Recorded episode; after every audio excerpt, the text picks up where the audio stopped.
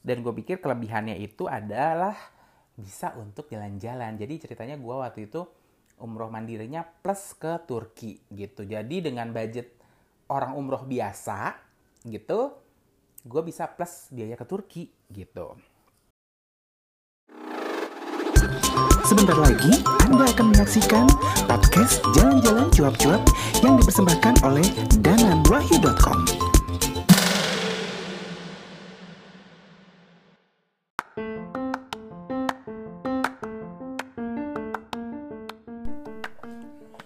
Assalamualaikum warahmatullahi wabarakatuh. Hai rekan pejalan apa kabar nih? Ketemu lagi dengan saya Danan Di podcast Jalan-Jalan Cuap-Cuap. Nah karena kemarin kita itu baru merayakan hari Idul uh, Adha Atau Hari Raya Kurban Maka tema kali ini itu adalah serba-serbi uh, Umroh mandiri atau umroh backpacker. Nah kalau nggak dengar kata umroh backpacker, mungkin yang terbayang gitu ya di benak kita itu adalah uh, umroh gitu ya uh, dengan budget minim, kemudian dengan backpacker. Apakah mungkin gitu ya? Apakah di, kayak di film-film itu? Jadi kita uh, umrohnya itu umpama kayak aku nih dari Batam terus nyebrang ke Singapura, dari Singapura terus ke Malaysia, habis itu overland gitu ya. Ke Myanmar sampai Arab sampai India terus sampai Arab Saudi. Seperti filmnya Abimana tuh umroh backpacker mungkin nggak sih? Mungkin sih gitu. Tapi sekarang mungkin agak sedikit ribet gitu ya. Karena untuk melintas antar negara itu pastinya kita butuh izin gitu ya. Dan mungkin hampir semua negara di Asia Tenggara sih bebas visa ya tapi untuk negara-negara yang bukan di Asia Tenggara bebas visa. Nah tapi apakah bisa kita umroh dengan biaya yang minim? Oke gue bakal cerita di 2017 gue itu uh, umroh mandiri. Terus apa sih bedanya umroh mandiri? Oke gini. Kalau umroh mandiri itu kita tidak melalui travel agent gitu tapi kita mandiri gitu ya dari hunting tiket. Idealnya ya dari hunting tiket kemudian ketika kita uh, terbang gitu ke sana tiketnya kita hunting sendiri. Kemudian land arrangement. Land arrangement itu adalah kayak nanti dari bandara siapa yang akan menjemput kemudian hotel yang apa dan sebagainya itu kita sendiri gitu. Emang bisa kak? Bisa gitu. Dan terus gimana untuk mengurus uh, visanya karena kan visa umroh gitu ya nggak mudah kak gitu. Oke. Nah ini yang menarik sebenarnya. Jadi sekarang kalau kamu lihat di beberapa uh, grup di Facebook gitu ya ada beberapa komunitas umroh mandiri. Gue bilangnya umroh mandiri ya nggak umroh backpacker. Kayaknya kalau backpacker ya mungkin sih gitu. Dan gue juga pernah ditawarin sih dengan teman gue gitu yang untuk total biaya umroh adalah 11 juta rupiah bisa kak 11 juta rupiah? Bisa gitu. Jadi di tahun berapa ya temen gue tuh nawarin gitu dari KL ke Jeddah itu dengan Malaysian Air itu biayanya hanya biaya pesawatnya itu hanya 1,4 juta rupiah. Nah rata-rata biaya LE atau uh, land arrangement itu sih kata temen gue mungkin di angka 400 sih USD ya itu harga harga orang dagang gitu. Jadi kamu bisa hitung sendiri berapa uh, keuntungan travel travel agent itu gitu. Nah ini kan sebenarnya untuk mensiasati itu gitu. Jadi terus ngurus, ngurus visanya gimana? Nah memang yang jadi masalah adalah mengurus visa gitu. Jadi ketika kita untuk mengurus visa mandiri umroh itu agak sulit gitu karena tidak akan ada penjamin bahwa kita akan kembali lagi ke Indonesia. Nah oleh karena itu maka biasanya untuk kepengurusan visa ini dipercayakanlah kepada biasanya beberapa travel agent yang sudah kita kenal gitu. Atau mungkin uh, tapi yang ngeri-ngeri juga si travel agent ini juga harus yakin dengan kita kita bakal balik ke Indonesia. Karena andai tempat kita untuk mengurus visa itu nebeng visa sih sebenarnya si travel agent ini kalau sampai salah satu jamaahnya tidak balik maka mereka akan di blacklist gitu. Nah makanya melalui komunitas ini tuh jadi kayak lebih memudahkan aja untuk mengurus secara kolektif. Nah jadi di umroh di komunitas ya umroh mandiri ini komunitasnya banyak banget lah. Kamu lihat di internet itu biasanya nanti akan dibantu untuk mengurus visa gitu. Dan akan dibantu juga untuk mengurus uh, rent uh, land arrangement gitu. Kayak kendaraan kita di sana gitu ya. Ketika kita akan berpindah kota gitu naiknya apa atau kita kemudian kita akan berziarah gitu. Nah itu yang akan membantu kita gitu. Jadi uh, eh, gue sendiri kenapa mengambil umroh mandiri ini ya karena gue pikir biayanya sih selisihnya cukup jauh gitu ya dengan umroh melalui travel agent gitu. Karena uh, ya kan kalau travel agent ngambil untung ya. Kalau komunitas mungkin ada yang ngambil untung lah yang ngurus gitu. Tapi gue pikir tidak sebesar itu. Dan gue pikir kelebihannya itu adalah bisa untuk jalan-jalan. Jadi ceritanya gue waktu itu umroh mandirinya plus ke Turki gitu. Jadi dengan budget orang umroh biasa gitu gue bisa plus biaya ke Turki gitu. Nah kemudian apa sih sebenarnya yang perlu dipertimbangkan gitu ya? Uh, ketika kita akan melakukan yang namanya umroh mandiri gitu. Ya pertama adalah hunting tiket nih karena ini adalah merupakan salah satu komponen tiket yang paling mahal ya kalau gue bilang ya gitu gitu dan gue kemarin itu oh ya tiket termasuk dari Indonesia ke Jeddah kemudian ke Turki kemudian balik lagi ke Jeddah dan karena di Jeddahnya itu jatuhnya transit gitu ya tapi transitnya kita manfaatkan lah buat umroh gitu. Terus balik lagi ke Indonesia itu gue dapat uh, harga di kisaran 11 juta. Itu gue dapetnya di bulan udah di bulan Januari. Karena memang keputusan gue memang agak sedikit mendadak juga ya. Padahal uh, oh ya gue dapatnya itu 9 juta gitu padahal kalau gue umpamanya agak lebih awal gitu belinya di April itu katanya nilainya masih 6 juta gitu. Nah, jadi untuk kamu yang berminat untuk gabung dengan uh, apa namanya umroh mandiri seperti ini tuh jangan dadakan. Maksudnya risetnya mungkin jauh-jauh hari, kemudian kita lihat juga uh, kapan jadwal keberangkatannya gitu. Karena memang semakin jauh sih semakin murah ya gitu. Is logic lah gitu. Nah, udah udah itu adalah komponen uh, eh, LE tadi kalau gue bilang land arrangement gitu ya adalah biaya akomodasi selama umroh seperti hotel, makan, transportasi, visa dan lain-lain gitu. Jadi kalau ini sih sebenarnya uh, kalau kamu benar-benar yang namanya mandiri itu bisa diurus sendiri, tapi kalau melalui komunitas itu bakal diurusin gitu.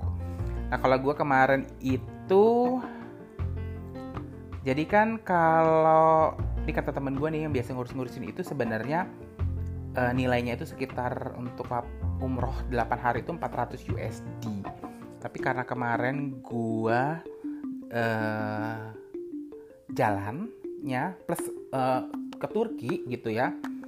Jadi biayanya itu LE-nya adalah di 1000 USD gitu dan hotelnya juga hotelnya udah bagus gitu. Hotel bintang 4 dan hotel bintang 5 gitu. Dan ini sudah termasuk biaya asuransi, visa umroh, dan visa Turki gitu jadi ini uh, jauh lebih mudah lah ya kalau gue pikir gitu ya gitu daripada uh, eh, gue ngurus sendiri gitu ya ini udah diurusin lah semuanya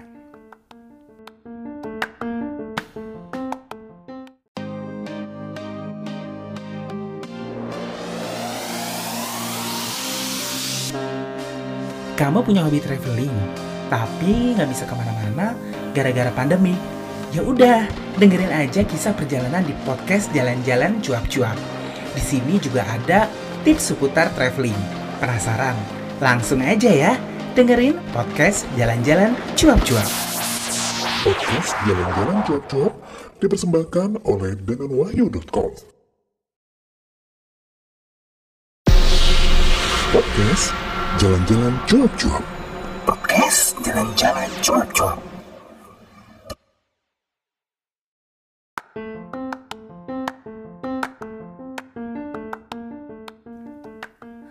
Nah untuk bisa ini nih, beneran nih, gitu. Nah seperti yang gue bilang tadi, agak susah untuk meloloskan visa, uh, apply visa umroh secara mandiri. Makanya uh, biasanya kita memang melalui satu komunitas gitu atau grup umroh mandiri lah gitu. Nah kalau memang ada yang mau nih travel agent dan terpercaya oke okay sih. Karena temen gue kemarin juga sempat ada yang gitu ya. Dan kayaknya juga sulit sih carinya gitu. Jadi yang perlu dipersiapkan adalah ya untuk mengurus uh, visa umroh adalah paspor asli yang masih berlaku minimal 7 bulan dari tanggal keberangkatan. Nama paspor minimal tiga kata. Ini penting banget gitu jadi untuk kamu mungkin yang namanya cuma dua kata nah itu bisa mungkin ditambah bin atau binti terus nama orang tuanya. Kemudian buku nikah dan kakak asli bagi pasangan suami istri, akta kelahiran bagi anak di bawah 17 tahun dan perempuan hingga usia 40 tahun, buku kuning suntik meningitis, tiket Jakarta asli e, dari Indonesia menuju Jeddah, terus bukti bookingan hotel, transportasi di Arab Saudi, pas foto berwarna terbaru ukuran 4x6 sebanyak 6 lembar dengan background putih tampak wajah 80%. Kemudian kontak person handling orang yang bertanggung jawab di Arab Saudi selama perjalanan umroh. Uh, kemudian adalah itinerary perjalanan umroh, biaya visa umroh yang berkisar antara 75 sampai 150 USD. Nah ini nih, kayaknya sekarang udah naik ya. Gue nggak tahu nih setelah corona ini berapa uh, nilainya gitu. Kayaknya sih akan jauh lah gitu naiknya. Nah, yang penting berikutnya adalah suntik meningitis dan pemeriksaan kesehatan. Nah, vaksin meningitis ini bersifat mandatori atau wajib gitu ya. Nah, ternyata gue pikir nih semua rumah sakit tuh bisa suntik meningitis. Tapi ternyata ini hanya ada di beberapa kantor kesehatan pelabuhan atau KKP gitu. Nah, nanti bisalah kamu lihat uh, artikel lengkapnya itu ya, linknya untuk tahu di mana bisa suntik meningitis ini di blog aku di www.dandanwahyu.com. Gitu dan pastikan dalam melakukan suntik meningitis ini uh, kondisi badannya tuh sehat gitu ya. Dan vaksin ini baru aktif setelah dua minggu gitu. Jadi pokoknya ya sebulan sebelum berangkat idealnya harus suntik meningitis. Biayanya Rp305.000 gitu. Nah, pemerintahan pemeriksaan kesehatan ini penting banget gitu ya. Karena apalagi untuk beberapa musim tertentu di Arab Saudi yang ekstrim gitu. Mungkin siangnya panas banget, terus malamnya dingin banget gitu. Dan kita juga untuk kamu yang memiliki penyakit bisa membawa obat-obatan pribadi atau kopi resepnya gitu. Jadi wajiblah berkonsultasi dengan yang namanya dokter. Berikutnya adalah tata cara umroh dan manasik. Nah, kalau umroh di travel agent kita itu biasanya kan uh, ada tuh bimbingannya gitu ya. Tapi kalau umroh mandiri ini ada sih yang ada gitu, tapi banyak juga yang nggak ada. Dan idealnya memang kita harus belajar sendiri guys, gitu biar nggak gugup lah gitu. Tapi untung sih kemarin uh, aku disediain oleh seorang mutaif juga gitu ya. Jadi sebelum kita berangkat tuh memang kayak di ajarin lagi lah gitu. Dan biasanya juga grup-grup umroh mandiri ini uh, bikin seragam nih guys. Bikin seragamnya bukan untuk apa-apa jadi biasanya bukan baju sih biasanya hanya kalau ibu-ibu tuh hanya jilbab karena salah satu fungsinya adalah biar mudah aja mengidentifikasi rombongan. Itu penting banget gitu. Dan menurut pengalaman pribadi dia mutma'if ini banget banget banget dibutuhkan gitu apalagi untuk kamu yang baru pertama kali umroh gitu Nah, jangan lupa nih untuk selalu membawa buku panduan atau mungkin panduan dalam bentuk audio. Nah, ada beberapa koordinator umroh yang menyediakan ini, tapi ada juga yang tidak. Nah, kemudian adalah perlengkapan umroh nih yang wajib kita apa ya? Kita persiapkan. Jadi aku itu kan sebenarnya uh, umrohnya juga dadakan gitu ya dan baju ihromnya tuh minjem punya bokap doang gitu. Nah yang jadi masalah adalah kan badan gue ini ternyata besar ya gitu. Tapi ternyata masalahnya adalah kain uh, kain ihromnya itu kain ihrom bokap gue itu nggak cukup besar gitu. Tapi sih harusnya bisa lah cari yang besar gitu. Itu kayak gitu harus dipersiapkan lah biasanya sih bagusnya di komunitas aku itu kita udah dibantu. Jadi termasuk bagaimana kita di sana akan berapa hari kemudian pakaian-pakaian apa aja yang dipersiapkan alat mandi dan sebagainya. Semuanya di list ya gitu. Dan ini bermanfaat banget buat kalian yang baru pertama kali umroh atau mungkin keluar negeri gitu. Nah terus berikutnya yang harus dipersiapkan nih karena gue pikir ini kita benar-benar harus mandiri gitu ya. Karena memang tidak selalu dibimbing seperti umroh di travel agent. Maka biasanya untuk mempermudah komunikasi ini uh, kita menggunakan WhatsApp gitu. Jadi sebelum jauh sebelum berangkat kita udah komunikasi proses persiapan proses pengiriman dokumen klarifikasi dan sebagainya dan sebagainya. Nah saat berangkat pun juga biasanya kita juga uh, idealnya itu diwajibkan untuk uh, mengaktifkan internet roaming yang ada di Arab Saudi sana gitu. Sebenarnya pilihannya banyak, bisa dari operator Indonesia ataupun kita beli kartu di Arab Saudi gitu. Dan sebenarnya biayanya juga tidak terlalu jauh. Tapi saranku sih mendingan daripada kita nanti juga tidak tahu kondisinya di sana bagaimana mengaktifkannya atau membeli kartunya, diaktifkanlah dari berangkat dari tanah air gitu. Kemudian barang bawaan dan bagasi. Nah, untuk barang bawaan dan bagasi ini sih kita mendapat jatah pesawat itu 2 kali 23 kg. Kalau menurut gue pribadi yang waktu itu berangkat sendiri dan single dan gue nggak mikirin macem-macem shopping gitu cukup banget gitu. Tapi kalau udah keracunan yang namanya belanja kayaknya nggak akan cukup guys gitu. Kenapa? Karena ya ada aja barang lucu buat dibeli gitu ya. Apalagi orang Indonesia itu terkenal banget dengan yang namanya konsumtif. Makanya orang-orang Saudi sana, toko-toko sana itu wajib bisa bahasa Indonesia gitu. Nah ini yang perlu menjadi catatan adalah kalau e, di umroh travel agent itu sudah disiapkan kurir. Jadi ketika kita barang tuh keluar dari conveyor di bandara itu udah ada yang handling, masukin ke bis, kemudian di hotel dibongkar, kemudian nanti dimasukkan ke dalam kamar. Tapi umroh mandiri tidak. Jadi ya PR sih sebenarnya gitu. Jadi uh, kalau aku pribadi karena memang tahu kondisi, aku tidak membawa barang banyak. Nah, yang konyolnya adalah ketika uh, orang ini nggak sadar nih gitu. Biasanya si perempuan yang kalah belanja kemudian mau dan tidak mau menghandling barang adalah laki-laki ini. Dan ini PR banget loh gitu.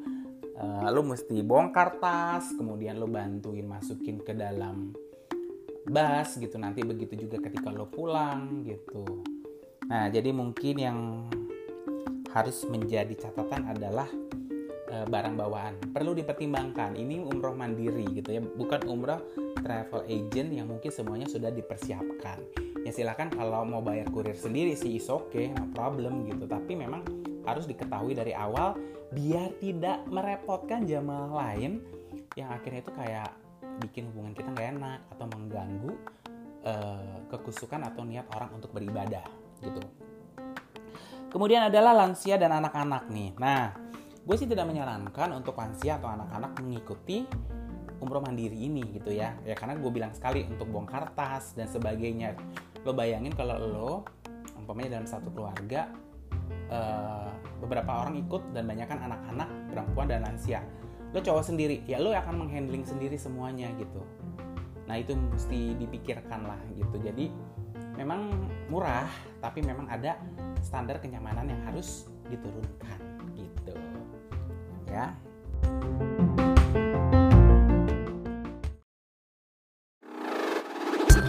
Sebentar lagi Anda akan menyaksikan podcast Jalan-Jalan Cuap-Cuap yang dipersembahkan oleh dananwahyu.com.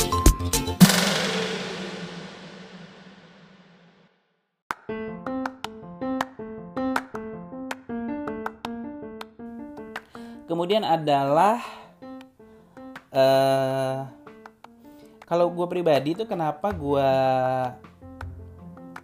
ikut ini gitu ya? Karena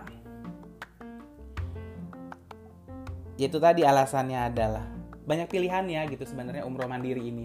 Ada yang plusnya ke Turki ada yang plusnya ke mana bahkan ada yang plusnya ke Eropa gitu. Dan gue senang aja lah gitu dari budgetnya. Uh, mungkin budgetnya yang travel agent itu fullnya gue cuma bisa umroh ini gue bisa ke Turki gitu nah yang penting adalah satu lagi nih asuransi.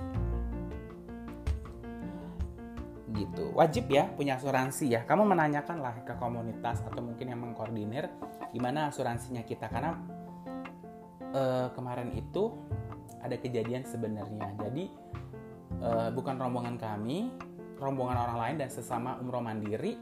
Jadi ceritanya orangnya sakit nih gitu. Ketika orangnya sakit nih kayak teman-temannya segrupnya atau mungkin uh, yang memimpin itu kayak nggak peduli gitu. Dan kita juga temen gue sempat ngobrol sama orang yang sakit ini gitu ya di lift gitu ya. Terus tiba-tiba besoknya ternyata meninggal dan tidak satu pun dari rombongan umroh mandiri ini mengakui bahwa orang itu adalah jamaahnya.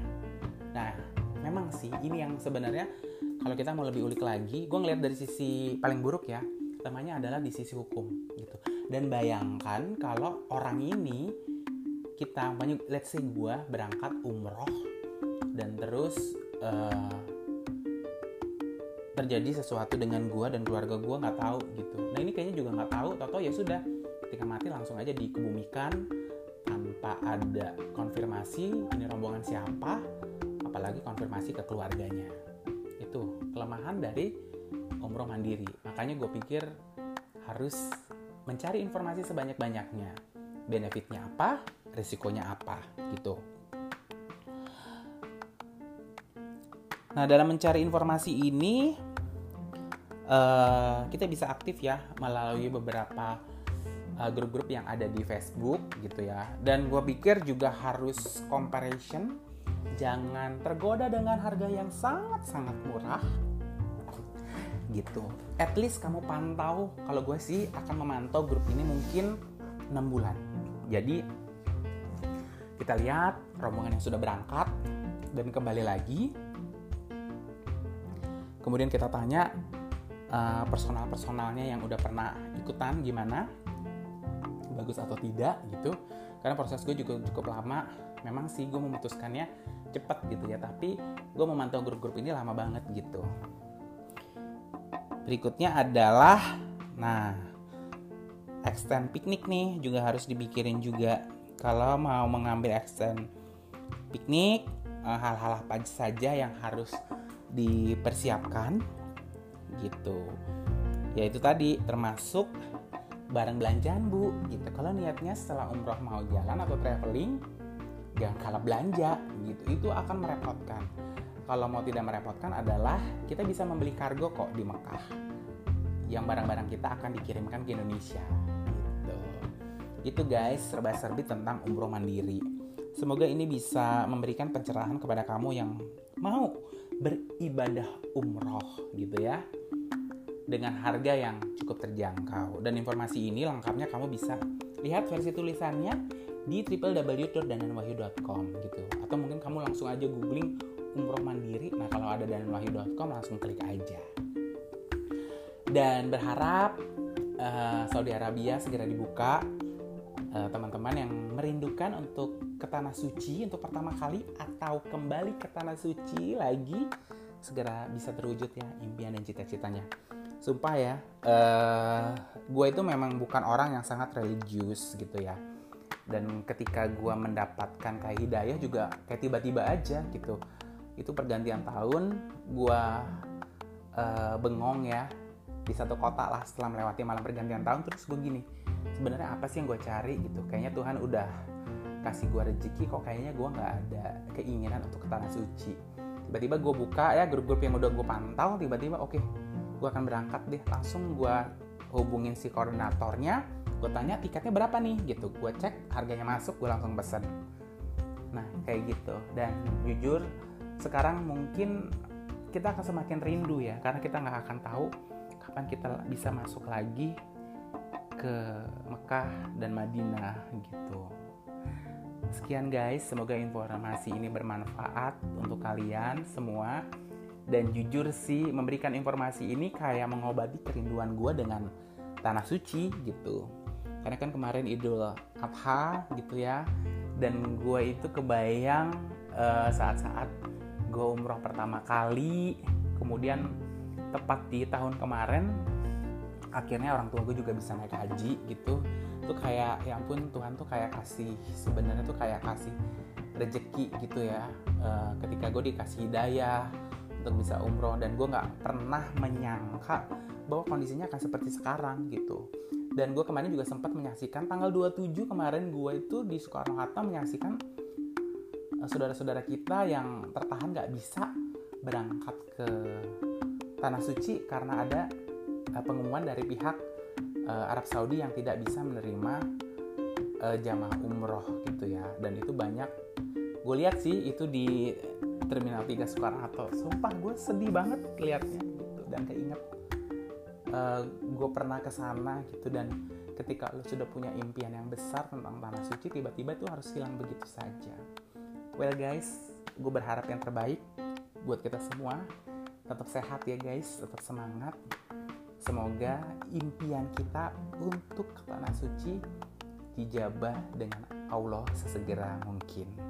Dan kalau ada kata-kata yang kurang berkenan dan mengucapkan anak Danan minta maaf dan akhir kata Danan mengucapkan wassalamualaikum warahmatullahi wabarakatuh.